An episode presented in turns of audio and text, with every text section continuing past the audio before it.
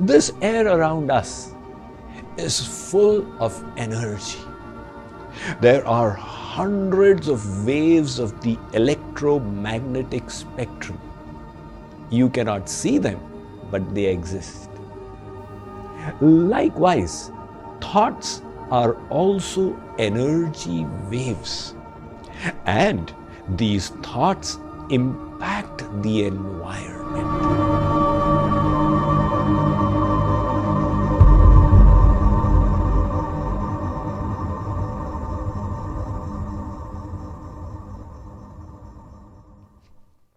A holy sage lived amongst the upper recesses of the Himalayas in a cave.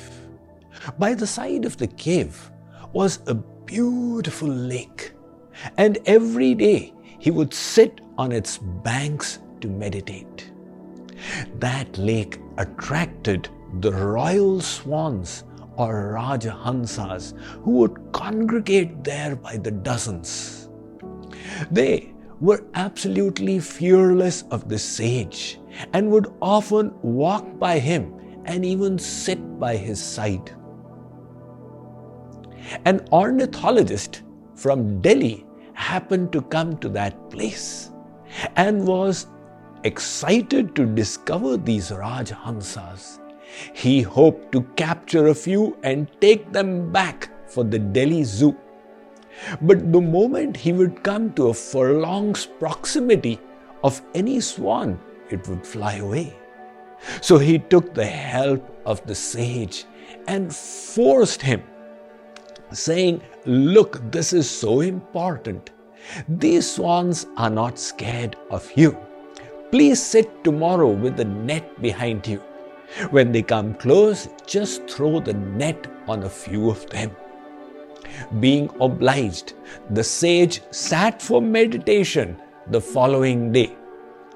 But he was not meditating, instead was thinking of capturing the swans, and from time to time he would open his eyes to see if any were near.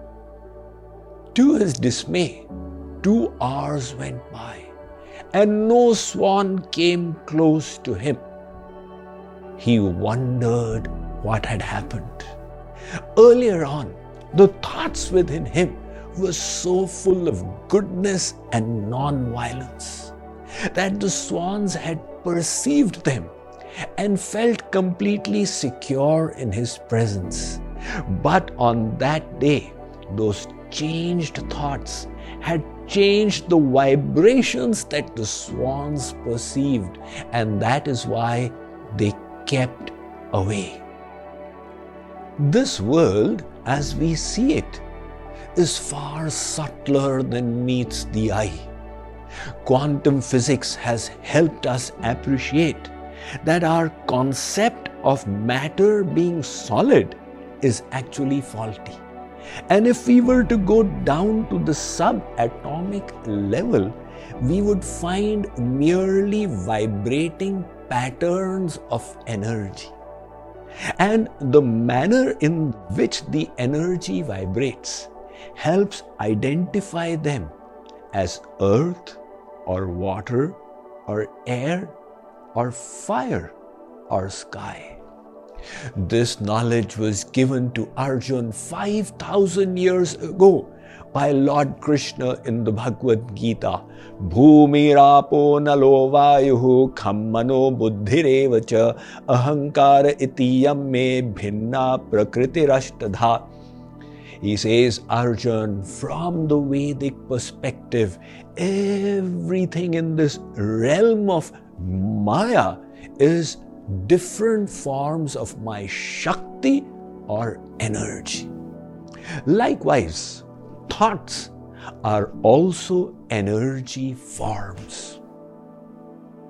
This air around us is full of energy. There are hundreds of waves of the electromagnetic spectrum. You cannot see them, but they exist. If you take a radio set and start turning the channel knob, you will pick up one station after the other, indicating thereby that the waves are present. Likewise, thoughts are also energy waves, and these thoughts impact the environment. That is why, when you walk into a temple, you are suddenly overwhelmed by a hush of peace and you experience a gush of devotional sentiments. The reason is the bhakti that has been performed by tens of thousands of devotees in that house of worship has become lodged in the building. Likewise, when you enter a slaughterhouse, immediately the spirit droops and the mind is saddened. That is because the shrieks and howls and cries of the tens of thousands of animals killed there has got lodged in the building. The story of Shravan Kumar from the Puranas is very famous.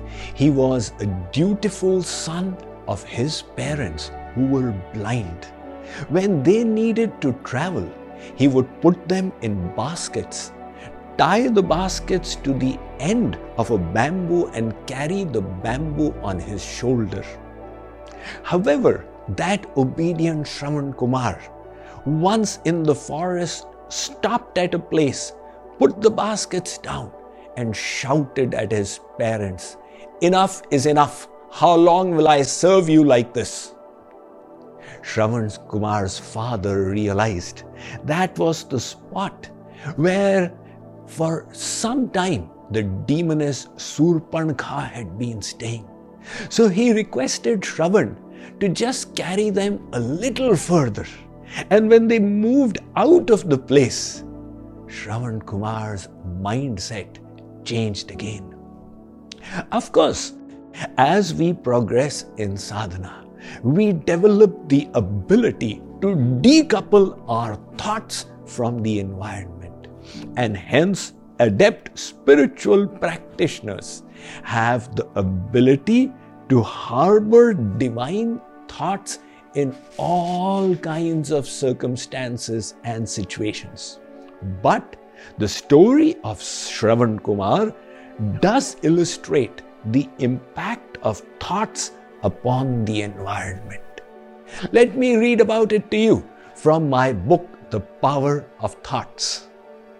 Our thoughts are energy forms, but of a very subtle kind, even subtler than the electromagnetic spectrum. These are the ideas, plans, and opinions we generate in the factory of our mind. And they impact every aspect of our life. Though thoughts are subtle, the power they contain is immense. Hence, saints who have mastered their mind are able to release thought waves of love, peace, and compassion that influence everyone around them. Therefore, let us harness the power of thoughts to fulfill the purpose of our lives and serve all of humankind. We have thereby completed a 21 episode journey in this series on the power of thoughts.